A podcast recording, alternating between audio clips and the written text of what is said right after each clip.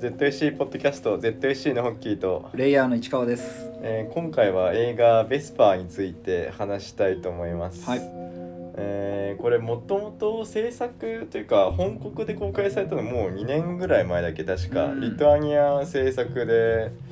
でまあなんかうーん最近の SF 映画のうん並びで見ると、まあ、だいぶ異色というか、うん。まあ、予算もなんだっけ？500ミリオンユーロだから678億円ぐらい、うん、そんぐらいそんぐらい。うん。まあだからこの前の去年の末に公開した、まあ、クリエイターのまあ10分の1以下そうだね、そのレベルだね。うん。クリエイターが多分80億とかかかってんそけ。んぐらいだよね。なんだかんだあれあれで低予算って言われてたけど。ちょっとどうかしてはいるけどね、うん。その規模感が。まあねハリウッドのなんかその予算のインフレみたいなものもまあだいぶう。んまあ、ディズニーがもうコンテンツ制作にだいぶその意欲が低下してるから、まあ、はいはい。今後ねなんかそこら辺のバランスがまた変わってくるのかなっていう感じもするけど、うん。ん。まあでもなんかそのうん新しい流れとしてまあ見出すっていうわけじゃないけど、まあ、日本の公開が遅いから、うん。まあ、ただなんかこのベスパーはいい意味で結構その2010年代一歩手前ぐらいのうん映画の良さが結構詰め込まれてるような感じがして、制作されてるのは2年前だけどなんかあの昔のデルトあーデルトロあーデルトロのうん「パンズ・ラビリンス」とか,、まあ、そこらそこら辺の空気感、まあ、あと,、えっと大宮地区とか。うん。あの B 級 SF がなんかギリギリ許されてた時代の空気感をなんかそう全体的にまとってて、でなんだろうまあその作品自体がむちゃくちゃ面白いかっていうと、まあ別になんだろうそのそこまではいはい。どうどう思う？別にそんな、そのまあ設定とかなんか細かいやっぱディティールでそのすごい惹かれてまあなんだろう好奇心がそそられる部分とかはあるんだけど、うん。なんか別にその脚本がむちゃくちゃ面白いかっていうとまあ別にそういうわけではないよね。え ーそういう作品じゃない正直うんその辺の新しさはあんまりなくって、うん。割とだからナウシカの漫画版だったりとかそういうものを見たり聞いたりしてる人にとっては結構まああるよねっていうふうにはなっちゃう作品だと思うんだよね。うん。まあだからなんかそのエンタメとして見るっていうよりかはうーんまあ本来なんだろうそのいろんなまあ映画監督とかうん。うーんまあなんだろう映像に関わる人たちが本当に作りたいのは多分こういうものなんだろうなっていう感じがすごいして、はいはい。まあなんかそのうーんクリエイティビまあクリエイティブなんかその純度がすごい高い。うん。もう好きなものを完全にうーん変にエンタメに寄せず詰め込んだって感じで、うんクリエイターはやっぱちょっとそのそうだね。ある程度大多数の人に見てほしいがためのやっぱストーリーだったり人間ドラマだったりっていう要素がうんやっぱ入れなきゃいけないところとしてあった感じがあって、そうだよなんかさ、うん。最低限なんかやっぱ回収しようっていう気概がうん。結構クリエイター感じられたんだけどこのベスパーに関してはなんかもう分かるだけ分かるやつだけもう分かってくれみたいな。そうだね。もう結構その、うん、観客に委ねてる感じがあってだからやっぱその、うんまあ、デューンとかブレードランナーとかその辺のうん。あらかた SF を見てるそうじゃないと、うん。まあ、なかなか多分見てて辛いのかなっていうのは見ながら思ってたんだけど。そうそう。結構なんだろう。まあストーリーがシンプルな分ディティールに目がいくから多分その辺を見る余裕はあるんだけれど、ういかんせんなんかそのバイオパンクっていう作品設定自体が、まあ、なかなか馴染みのないものだったりなんかそれによってなんだろうなその断片からその世界観を想像するっていうことがちょっとしづらいとは思うんだよね。うんでそこの部分でなんかああいうものを真剣に映像化した作品がなかなか出てこないからなんだろうその断片を拾ってちゃんとディティールを自分の中で膨らませてっていうことができないとあの映画のなんかその相対みたいなものを味わえないのかなっていうのはすごい感じるのよ。うんなんかその、作品の方向性自体全然違うんだけどあの、メイズランナーっていう映画わかる？あーなんかわかる3作ぐらいあるかな今、まあ、あれもなんか別にむちゃくちゃ面白いかっていうとうーん。って感じ。まあなんか飛行機で昔見た記憶があるぐらいなんだけどなんかあの 空気感というかまあなんか全体のトーンはちょっと似てるかなって思った。ううん。んそうだね。ちょっとなんかあの週終始暗くてうん。植物がいっぱいあってみたいななんかそれでいてねなんか人間もやっぱりちょっと感情はあんまり表に出ないというか、うん。割とね残酷ななんか動物に近い人間が出てくるっていう感じというか。うんなんだろうその、まあ、キャストも極端に少ないし、んまあ、週キャストも34人そうだね、うん。実質まだ一人は寝たきりだったりするし。あまあそうだね。うん。そう。だからなんだろうでもそのすごいスモールななんだろうスケール感でやっぱり世界全体の話をしようっていう気概みたいなものはちゃんと感じられて、うん。だからなんかやっぱりちょっと概念的なところに行くと思うんだよね、うん。結局。うんで、まあ、なんかあらすじ的に言うと要はシタデルっていう都市があってで環境汚染された世界の外の世界があってその汚染されたものから守るためにシタデルに住んでいる人たちは、まあ、なんだろうこう囲いを作って生活していて要はだからそこでなんだろうその特権階級と外の世界の奴隷階級みたいな、まあ、支配構造がすごい明確になってる世界なんだよね。で下に住んでいる人たちはそれで搾取され続けるしでそのためになんだろうその搾取構造としては植物の1世代しか生育成できない種を売ってでその種で育てないと食料が手に入んないっていう状況でその中で、まあ、なんだろうベスパーっていう主人公の女の子が、まあ、その状況を何とかしようとはしているんだけどなんだろうねやっぱりまだその自分が助かりたいというかその上部構造のある世界の中で特権階級のシタデルの中に自分がどうやったらいけるかっていうことを最初は考えてるんだよね。うんでその女の子がなんだろうシタデルの中から逃げてきた、まあ、女性の人形人造人間なんだけどその人と出会ってで、まあ、その女の人から、まあ、得たなんだその遺伝子コードっていうのを使ってそのロックがかかっちゃった1世代しか育たない種っていうもののロックを外して、まあ、それが複数世代育つようになれば食料に困ることもなくなるしみたいな話なんだけど、まあ、だから遺伝子工学的な話がすごく入ってる。うんでまあなんかうんバイオパンクって言ってもちょっとバイオハザードとかとはまたちょっと違うよねうん。方向性が。そうそうで だから機械のテクノロジーの代わりに生化学とかうん。そういうものがなんか世界を支えてるっていう感覚でうん。見たらいいのかな。うん。なるほど。うん。まあでまあなんかそのまあそもそもその食料をまあなんか制限してる理由っていうのは、えっとまあそのシタデルに住んでるまあいわばその特権階級みたいな人たちが、うん。まあ自分たちのやっぱその命を長らえるために、えっとまあその仮想の人々にまあその血を献上させてるってことだよね。そうそう。あのあんまりなんかちゃんと あの映画の中でも公言されないけど、まあ、そういう搾取構造を作るために、まあ、はいそもそもその食料生産にロックをかけてるっていう解釈でいいんだよね。で外の世界だとやっぱりもう技術的にもすごく制限されていて昔残ってた機械の名残をなんとか使い続けてるっていう状態ででやっぱ修理できる知識とかも限られてるしでその中でベスパーっていう女の子は、まあ、その遺伝子工学っていうものを多分自分で研究して学んでいてで自分でその外の世界でも育つような植物の交配とかをしてで新しい品種を作り出そうとするんだよね。でその功績でもってシタデルの中に迎え入れられるんじゃないかってことを夢見てる女の子で、でもそれって要はその世界の枠組みの中から出ないで楽な方に行こうっていう話ではあるじゃない。うんまあそうだね、うん言うたら。その権力側に回りたいみたいな、まあ、そうそう。そそういう願望が現れてるというか。うん。ね、そのなんだろう支配関係みたいなもののくさびから最終的に取り離れられるにはどうしたらいいかっていうことをなんかこの映画はちゃんと示していてでそこに関してはやっぱりなんだろうな自由意志みたいなものに対する考え方とかそういうものがすごくやっぱりスタンダードなものとしてあるなとは思うんだけどね西洋的なところというか。うんなんでやっぱ自然とかをまあ混沌みたいなものとして捉えてやっぱりそのコントロールされたものじゃないところにあるからこそ生命って強く輝くみたいな感覚がすごく強い映画だなって思っていてだからやっぱああいうラストになるんだろうなと。うーんなるほどね。まああのラストに向かってのまあ最最後の15分ぐらいはまあなかなかうん。まあほとんどセリフもないし映像だけで見せられるから、まあ若干唐突な感じはあったけど、うん。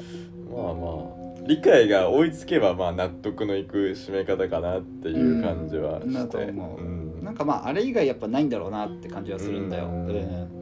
なんかそれはもっと多分丁寧に言葉を使って描くにはちょっとやっぱ時間も予算も足りないんだろうなっていうことだし。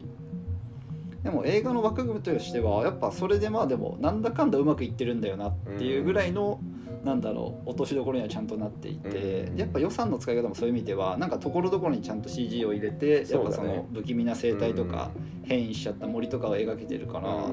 なんかその辺のやっぱり緩急のつけ方はよくできていて、なんか今やっぱこういう風な形で映画が作れるんだっていう意味でもすごいなんか、うん、勇気づけられる部分はあったかなって思うね。うん。まああとやっぱメカニカルデザインもすごい良かったね、うん。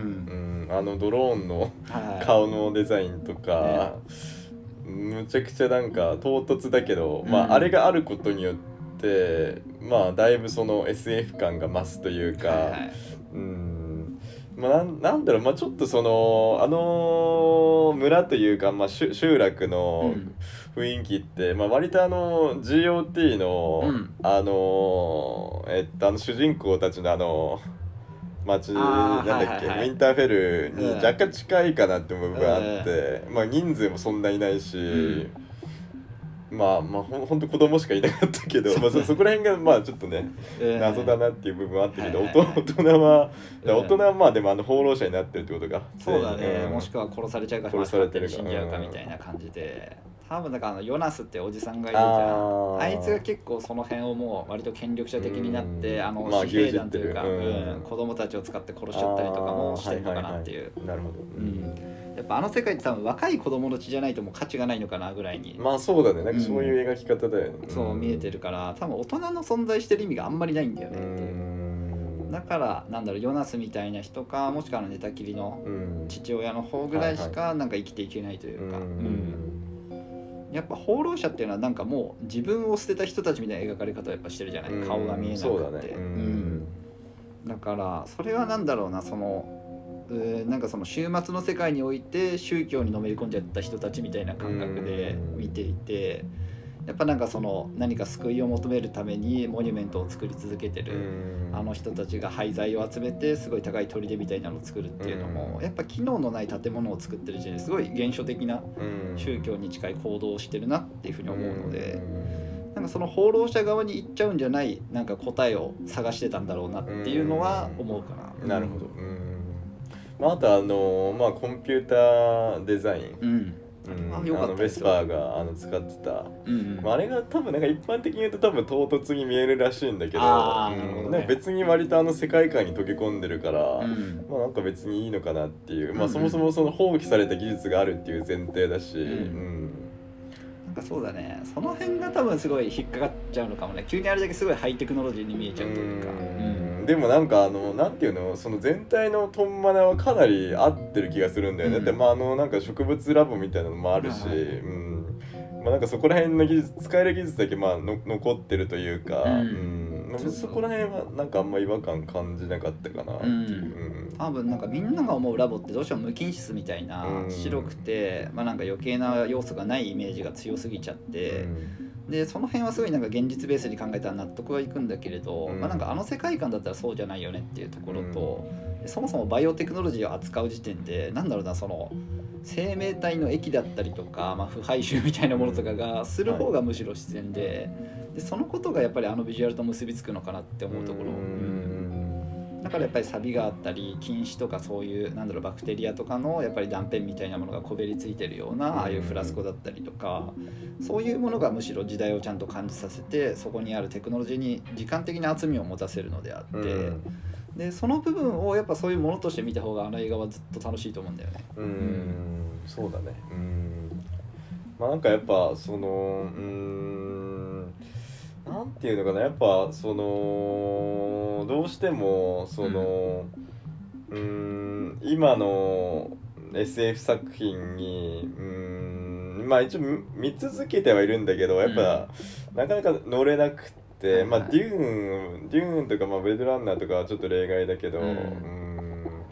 他今もう全然見る気がしないんだよね、うん。うん。だいぶう後ろ向きな気持ちでいつも。はいはい。ちょっと見てすぐやめるみたいなのが多くてここ数年、まあ、パシフィックリムですらやっぱそんなに正直好きじゃない。うん。うん。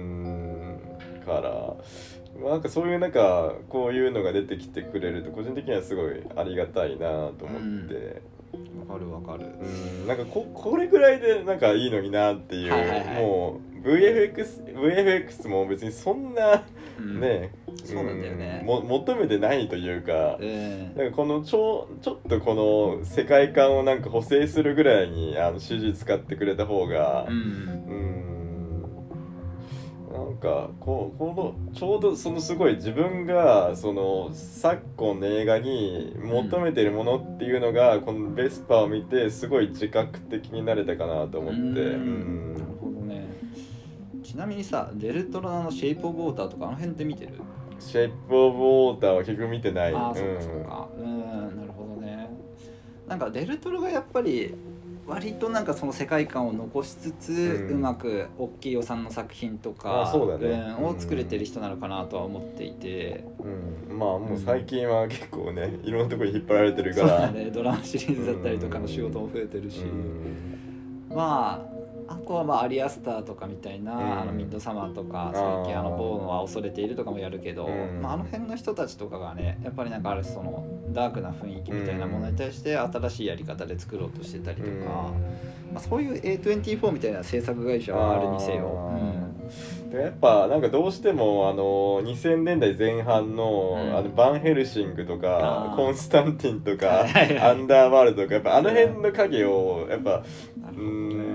自分はずっと追い続けてるっていう。あそこら辺がその純粋に映画としてなんか楽しめたなっていう。はいはいはい。うん、だから本当にそのまあ大宮地区あたりがやっぱ自分の中でうんその、映画のまあ一番面白かった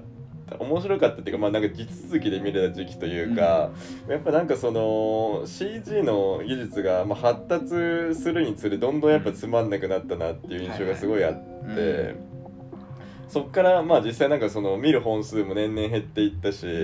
んだからまああのー JJ の新しい「スター・トレック」シリーズぐらいがまあギリ許せるラインなのかも。ああなるほどね。うんでもそので、まあ、じそそこでまあまあそこそこ成功して JJ がまあスター・ウォーズに呼ばれてう、ん。そこでもう完全にやっぱその自分の中でそのブロックバスターというものに、はい。もうやっぱ違和感を 植え付けられたというかそううん、あそこからやっぱちょっとトラウマで、はいもうドドラマしか見ない時期が結構あったからうん数年間、映画ちょっとスルーしててみたいな、うん、そうだよなっていうのはまあ今のですごいやっぱりよくわかるところだよ。ううんん。まあねそうやっぱそうなんだよな。ボーンシリーズとかもなんかね、その後ってやっぱりなんだろうそのブレードランナーとかブレードランナー。マーベルトータルリコールとかみたいにまあそうだね。うん。リメイクものでなんだろうやっぱり濃い世界観を持っていたもののうん。続きがあるいはリメイクをするみたいな形でねエイリアンとかもそうだけどやっぱり描かれているものはなんかエッセンスはまあそうだね、うん、あのプロメテウスとか、うん。うん。まあそのビルヌーブ関連の作品とかはまあね、うん全然あのちゃんと劇場で見てたけどやっぱそれ以外のその完全やっぱその新作みたいなところでは、まあなかなかうーん見る機会が見る機会がというかなんまああんまそのタッチポイントがなかったのかもうそもそも。うんそうだね。どうしても入り込めないというか。まあなんか個人的には結構ゲームとかもそうなんだけどやっぱ FF シリーズだったりとかまああの辺のドラクエとかのビッグタイトルとかもそうなんだけどね。結構やっぱりそのなんかローだったから良かった質感と結びついたものとかが、まあ、なんかあまりにもグラフィックが伸びたことによってなんか FF も逆にそれがすごいイメージとして固定してしまってでその綺麗なグラフィックをなんか楽しむためにやるのはもういいんだよなみたいな、うん。うん、気持ちになったりするのに近いのかなって思うんだけどなんか FF の7のやっぱりあのサイバーパンク感というか、うん。ああいう世界観が割と好きだった人とかはやっぱそこに壁を感じたりするんじゃないかなって思うし、あなんかねちょうどやっぱ2010年代ぐらいというか、うん、それ以前の何年かが結構そういうゲームとかでもなんかその濃い世界観を持ったものとの移り変わりの時期だったのかなって思ってんだよね。んそうだうんねその時期、まあキャラデザの変更とかも結構あって、うん。個人的にあのアトラスって会社のペルソナシリーズとか「うん。新女神転生」っていうシリーズが割と好きでやってたんだけどペルソナは3でキャラのデザインをかなり変えてでそのことによってやっぱすごい受けたのよ。で新しいお客さんを取り入れて今もやっぱりそれを引っ張ってるぐらいに大看板になってるんだけどやっぱそのもっとなんだろうな独特なグラフィックだったり悪魔とかのビジュアルデザインも金子和馬って人が描くすごいやっぱり癖のあるデザインでそれが良かったなって思うからこそ、うん、そういうものがなんかなくなってやっぱ時代の中でそれが売り上げを取れないとか、まあ、みんなから支持されないっていうことをなんか向かい合ってきた時間がやっぱりそこの十何年にあるなっていう感覚はすごい持ってるんだよね。うん。まああとまあその1020年10年前とやっぱ今を比較すると、やっぱそのアニメシリーズのやっぱ伸び、うん。うん。そうだね。やっぱもうそのうーん CG が行き着いた段階でちょうどだからそのそこに当ててた時間をその自分自身はやっぱそのアニメに費やすようになったからああうんなんかやっぱその映画に対するやっぱそのある種の 諦めみたいなものが自分の中でやっぱあっうん。て。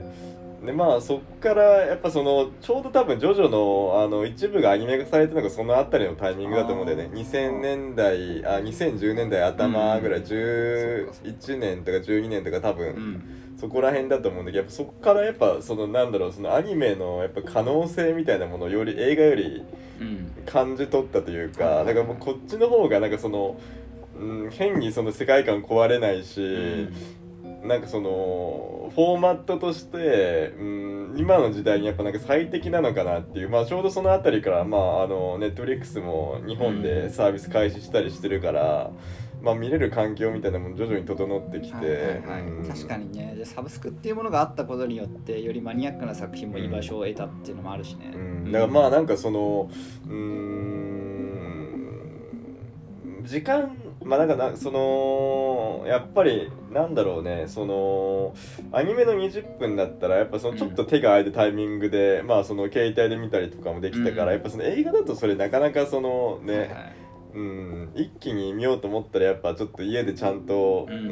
ん。そね。そそれなりのなんかまあ覚悟というかなんかあんまりその移動中とかに映画見ようっていう気にはならないけど、うん。まあアニメだったらなんか別に20分でパッと見ていいかなみたいな、はなんかそのうーんいい意味でのやっぱその軽さみたいなのもあったかもな。手うん。手軽さというか、ん。そうだね。俺なんかゲームオブスローンズをずっとやっぱり見てた時に、うん。ほとんど多分あれスマホで見てるんだけど、うん。やっぱあの重たい話をスマホっていうやっぱり軽さで見れたからなんか一気に見れたところがあって、うんだからやっぱりよりなんだろうその辺のメディアの周囲の環境っていうものがなんか濃い世界観をちゃんとやるとしても、うん。なんだろうそれをこっちはなんか楽しめるテンションで見続けられる、そうだね。礎にやっぱりなってると思うんだよ。そうだね、うん。まあアニメとだからまあさっき言ったドラマシリーズだとやっぱあのゴッサムとか、うん。まあ、あの辺がやっぱりだいぶその、まあ、ダークナイト以降のうん。世界観をちょっと引っ張りつつドラマでまあなんなんだろうそのだいぶあれもロングランだったよね。5シーズンぐらいやってたから。ね、相当長かったね、うん、やっぱその細かい部分ね描こうと思ったらやっぱこんぐらいの尺で丁寧にやらやった方がなとか、まあ、そういうのも結構思ってたかな当時、うん。あるある。そう。やっぱその2時間半にやっぱその収める限界というかうん。うん。まあ3部作でやるにしてもねっていう。やっぱちょっとどうしてもなんかうんううまくまとめるのがうん難しくなったのかなやっぱ昔に比べると。そうだね、うん。それに今ってやっぱ原作ありきのタイトルとかもめちゃくちゃ多いから、うん。結局なんだろうそれを映画でやるっていう風になったりするとやっぱりなんかそのいい部分をかいつまんでやるよりはアニメをやって見せ場となる部分を映画でドンって見せるとか、うん。そういう形の方が結局やっぱ適してる回答だとかも思うし。まあそうだよね。だからそのラストでやっぱそのクリフハンガー作って、まあ、映画で回収するとか。そうそう。うん。やっぱ単体のやっぱシリーズ自体を成立させるのがまあかなり難しくなってるよね、うん今は。結局今って映画1本単体で作ったとしてもなんかそれを補足する情報を入れてから見に行くのも当たり前になってると思うし、うんうんなんか楽しみ方が結構根本的に変わっちゃってる感じはするんだようね。んまああとはまあその監督単位でやっぱ見ていくっていう見方もあると思うけどまあでもそれで多分今人が入ってるのって本当にノーランとか、うん。まあデルトロもまあ入ってくると思うけどまあ、うんまあタランティーノまあギリまあまだギリギリ入るのがまだあとそうだね。1作2作ぐらいはなんか取りそうだもんね、そうね退するまでに。面白いものは作り続けてると思うから、うん。でだからスピルバーグが多分もうついてきてないと思うんだよね。ああそうだね、うん、昔ほど、うん、でまああとまあスコセッシもまあ固定ファンがいるからまだ呼べるのが単体監督単体の名前だけでも、うん。うん。でそうなってくるとでもすごいまあ限られてるというか。うん。ちょっとね。やっぱその単発シリーズ作るにしたらまあなんかそそこら辺の人たちをまあどうにかうん。起用して、まあリドリー・スコットももう最近なんか多作すぎるからやっぱね。単純にそのリドリー・スコットだけで区切って見ててもまあなんかちょっと収集つかないというか。そうなんだよね。もともと結構幅のある人だし、うん。割となんか職人的な要素を持ってるから、うん。できちゃうところあると思うしねあの人は、うん。まああとまあデビッド・フィンチャー。うんうん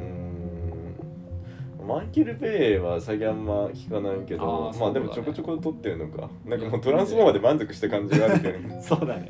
うん。あれをやり続けたらもうお腹いっぱいってなる気もするけど、まあなんか VFX の作品ってやっぱああいうものだよねって感じにはなると思う、まあそうだよね。まああとまあソダーバーグとか先に作ってんのかな。あーどうまなんだろあ、うん。あんまり ちょちょっと全部全部追い切れてない情う、報、うんうん。多すぎるからねやっぱり言うても、うんまあ結構最近まあネットフリックスとねうん。スムセシがネットフリックスでやったんだっけ？ちょっと前に。ああどうだろデビッド・フィンチャー？ちょっとどっちか忘れたけど。ううん。あでもコーエン兄弟のえっ、とあっちの方がウエストワールドやったじゃん。でああはいはい、はい、それのなんかまた次のなんかやるみたいな話は確か最近聞いたかな。うーなんんだっけな。うんウエストワール。えウエストワールドってウェス・アンダーソンがもともとやってたやつだっけ？あれいや最初から多分あのコーエン兄弟えーとねコーエン兄弟の片割れだったはず、あそうなんだ確か。ウェス・アンダーソンがやってたドラマなんだっけ？S やってたのがな？んだっけな？なんかあったよね。あった気がする。それはあれ？あれはなんかそれも多分ちょっと SF 寄りのさなんかテクノロジー系のうなんんか何かやってた気単話がする完結みたいなやつだった気がする。うん。名前忘れたけど。うんうんもうちょっと。全やっぱドドラマアニメ映画全てを起きるのはもうちょっともう不可能ってことかな、もうし事実上。相当そこに全てのウェイトを置かないともう。そうそう。本当にウォッチャーになんないと無理って感じがする。うやっぱりなんだろうそれこそだって今年だけ言ってもさ3体が今度やるでしょ。んうん。でそれを「スター・ウォーズ」のアコライトもあるわけで、うん。なんかその辺のビッグタイトルだけでももう結構お腹いっぱいな感じになるから、それに加えてなんだろうね日本のドラマだったりとかアニメだったりとかまでやると。日本のドラマはもうちょっと分かんないね。もう完全にもういいいいかなと思っちゃってるもう正直。うん正直でね俺なんだかんだで話題になった「サンクチュアリ」とか「ビバンとかは見てみたのよ。あー。でやっぱ見てみただけのものがあるかっていうとうーんって感じ。うん。そうなんだよね。そうだね。うん。まあなまあ結構話題にはなってたよね両方。去年去年の多分日本のやっぱ日本制作のドラマで言うとまあかなり多分そのうんグローバルでも多少まあ見てる人いるのかなぐらいの、うん感じはあったけど、まあ、まあ特にサンサンクチュアリー、ん。そうだねサンクチュアリは話題になったけど、うん。まあでもやっぱりなんか浅いというか古いというか、うん。その感じはやっぱ否めなかったし。なんかあのディズニーでもなんかあの相撲のドラマ作ってた、相撲だけ？そう。うん。うん、結局そういうものってやっぱりなんか海外のものの方がよりそのテーマに対して進んでるものとか、うん。よりなんだろう突っ込んだものをちゃんとやっている感じがしちゃって、うん。やっぱりちょっとなんか乗り切れないんだよね。うん、まあ、バービーとかの方がやっぱり優れてるなって思っちゃうし、うん。サンクチュアリと比較するなら。だなんかまあやっぱうん日本の多分その実写コンテンツを見てて思うのあは、まあ、それこそ本当にベスパーが、まあ、割とその指標になるかなと思う、うん。うんまあ本当に多分うんあそうだあの悠々白書見たんだよね最近あー。1話1話と2話の途中まで見て、でもあれ結構1話あたり予算かけてるんだけどやっぱ、もうどう見てもやっぱその今のグローバルスタンダードでうん。照らし合わせてしょぼい、ああそんななんだ。うん。まあなんかそのし確かに。VFX がというよりかはやっぱそのうん。コスチュームのやっぱ強度の弱さと、うん。あとまあちょっと有白書の話どんどんするけど、うん。あの、えー時代設定がまあ多分あの原作の連載当初ぐらいで、まあ実際その作品中で明記はされないんだけど、うんまあ90年代っぽい、まあ、あー80年代終わりかまあ90年代頭ぐらいの空気感出してるのに、まあなんかその冒頭のシーンでその出てくる紙幣が、うんあの今の千円札なんだよね。あそうなんだそうあの2004年以降のやっぱなんかそこでプロップぐらいさ、うんなんかちゃんと用意しろよとか思ってそうだねそっかりしちゃう。なそうだからそこのコーディネートができてないのに、ええ。まずなんかイラついてあ でやっぱその、まあ、あの完全にあのアニメの配色であの、うん。制服を、まあ、そのまま実写化してるからちょっとあまりにも滑稽というかやっぱその、うんあのそうだよね。うんブルーグリーンみたいな、えー結局だからコスプレイヤーが演技してるみたいに見えちゃうってことでしょ。うーん。だしなんかやっぱその、うん、まあそうだね。まあコスプレイヤーが演技してる感じにも見えるしなんかそのうーん記事になんかその説得力がない、はいはい。うん。うん。なんか実在感が得られないというか、うん。なんかその千円札にしてもやっぱちぐはぐだし、うん。なんかそのうんいかにその作られた世界観の中でなんか無理やりやややらされてる感っていうかやっぱ、はいはい。そこがなんかそのベスパーとやっぱ全然違うなと思って、やっぱその作品世界としてやっぱちょっと破綻をきたしてる感じがすごいして、うん。わかるわかる。なんだろう誘白とかてかまあ漫画ってやっぱり記号の世界だから、うん。その服が破れたとしても次の瞬間に戻っててもあんまり問題ない世界じゃん、そうだね。その感覚で言っちゃうとやっぱりその服の耐久性とかそういう話にならないじゃ、うん。んでその質感を多分リアルにする時にはちゃんと落とし込んで、うん。改変をしなきゃいけないところがあるはずでその記事だったら1年持たねえだろみたいなツッコミを多分必要なんだよね。そうまあ、あとうんまあキャスティング？あもうちょっとうーんてか、まあ、主人公はまだ全然、いうん。まあ一番違和感がなかったけどやっぱうん他がもうちょっとなんかあど,、うんどういう基準で選んでるのかなっていう感じで。そんなひどいのか。うーんまあやっぱなんかそのアニメのイメージで見るとやっぱもうこれはちょっと違うなっていうような感じで、うん。うんはいこら辺もなんかやっぱりその予算のかけどころを間違ってるというか、まあ、やっぱそのうーんまあ有白書ってもうその IP としてまあ確立されてるものだから別にそのキャストになんかそんなに予算突っ込まなくても、うん別に多分そのちゃんとその演技ができる人をオーディションであの選抜すれば多分それなりのものになる気がしててやっぱそこら辺のなんかその文化の情勢がまだやっぱその日本のその産業は なかなかうまくいってないのかなっていうのをすごい感じて、なんかうんこの、うん、結局なんだろうその日本のその俳優産業にそのうん。所属してる人たちになんかそのお金を回すために作ってるものみたいな感じに見えるんだよね。うん。もなるほどう、うね、ん、彼ら彼らに、まあ、ちょっといい生活させるためになんかその、作ってる感じというか、うん。まあ、それはうん事務所なのかもしれないし、まあその事務所とのまあ癒着とかもあるかもしれないけど、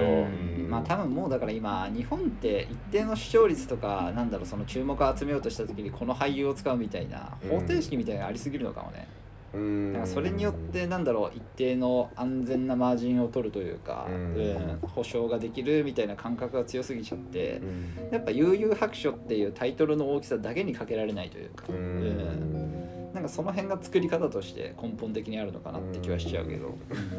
まあ、一方ででもそのうん。ネットフリックスのオリジナルコンテンツ「ワンピースはほぼ全員無名の人たちじゃん。うん、だからもうなんなんでこの方程式でやらないのっていう、はいはいはい。もううん。それがねなかなか厳しいんでしょうね。うん。っていうのは思うけどね。ってなってくるとそれができないのであれば別にアニメでいいんだけどっていう話になっちゃうからやっぱもうそもそもその見る必要がないというかもそうもうそこになんか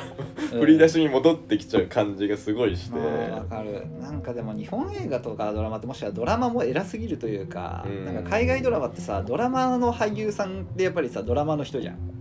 ある程度でやっぱり映画俳優の方が格上でみたいな多分感覚がいってあるじゃないまあでも正直この10年でまあ薄れたとは思うけどうん。ドラマの方がだって予算つぎ込んでるまあじゃんもう。正直ね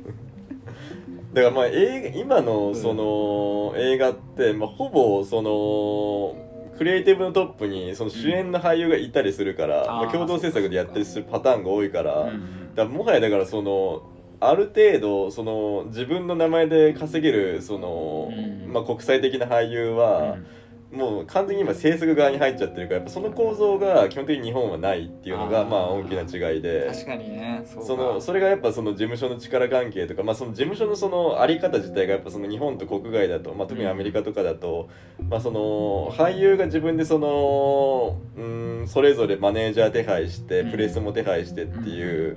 うんなんかその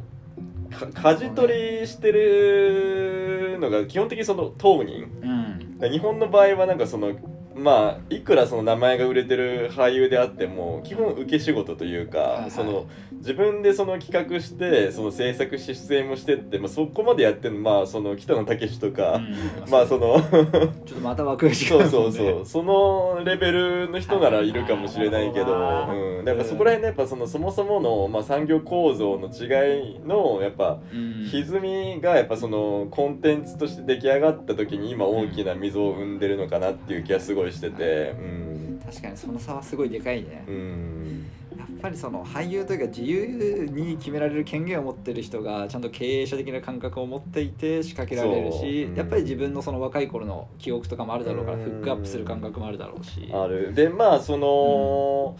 うんなんだろう。まあ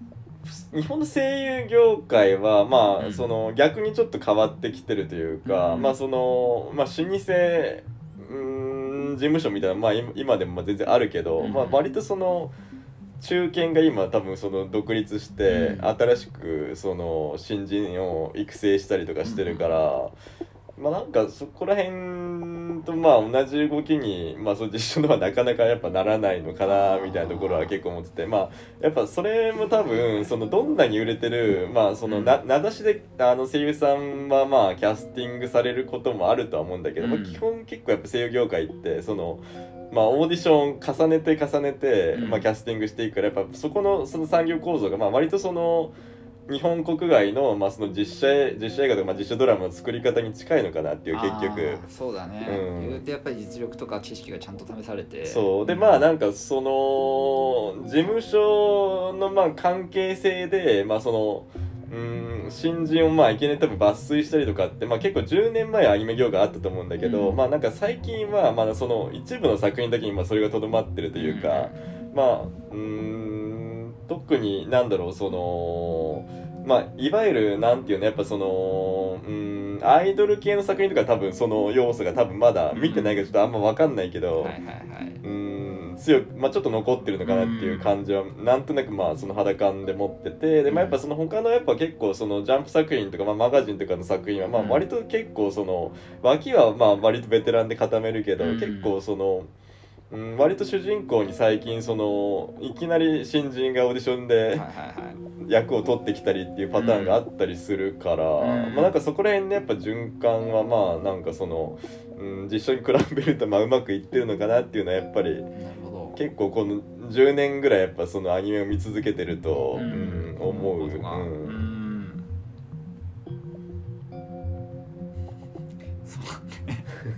いやーもうそうねこの手の話ってやっぱりなんかねでもどうしたらっていう話にもならないしっていうところだよね。うんだからもうその日本だまあその日本の実写でまだ見れるなってもねやっぱ本当にそのうん低予算でやっぱ成立する作品だよね。あうん、うん。実際そういう作品が今評価もされてると思うしね結構。うん。だまあなんか本当にうんなんて言うんだろうね。やっぱその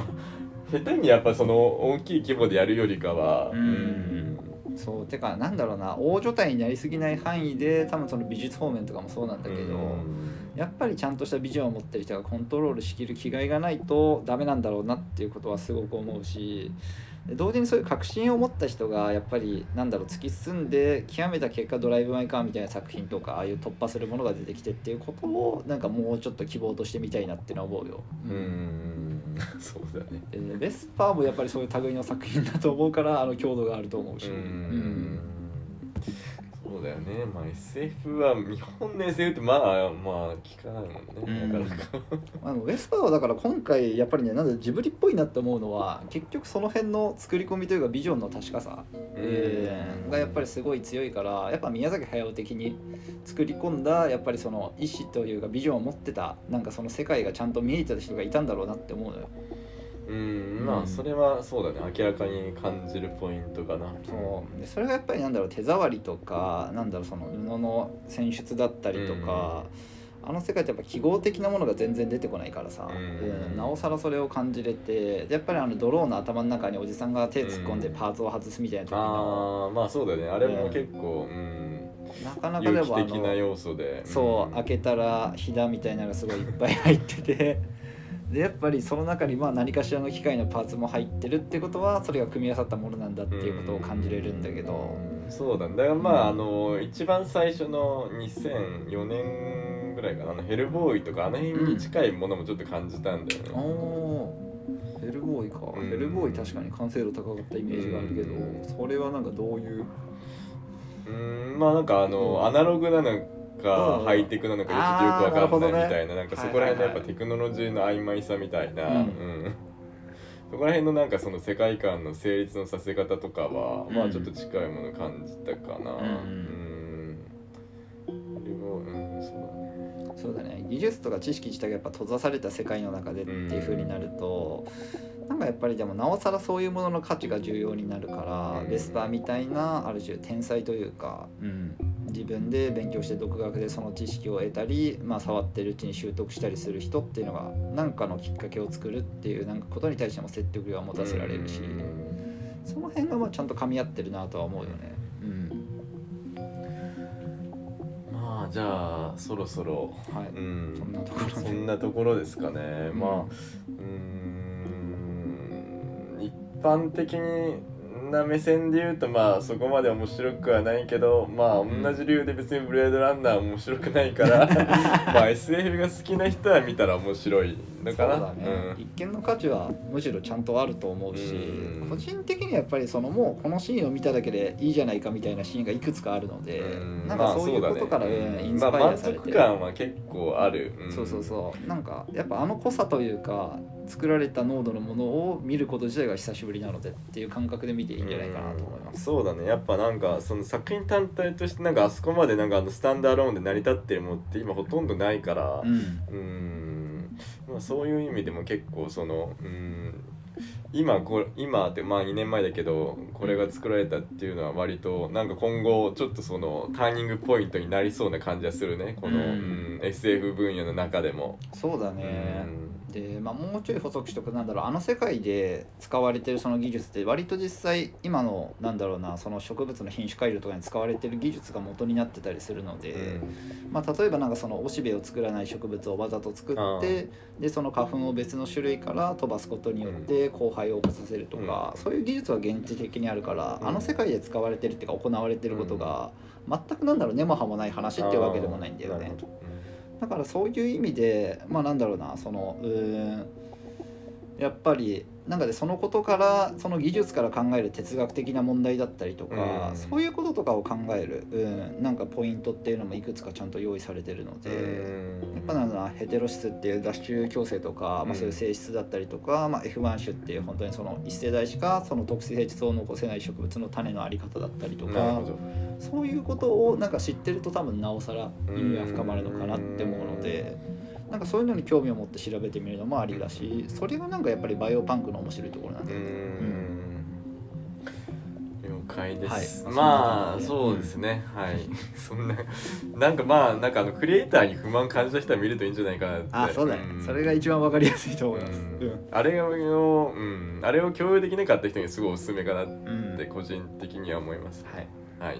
ありがとうございました。ありがとうございました。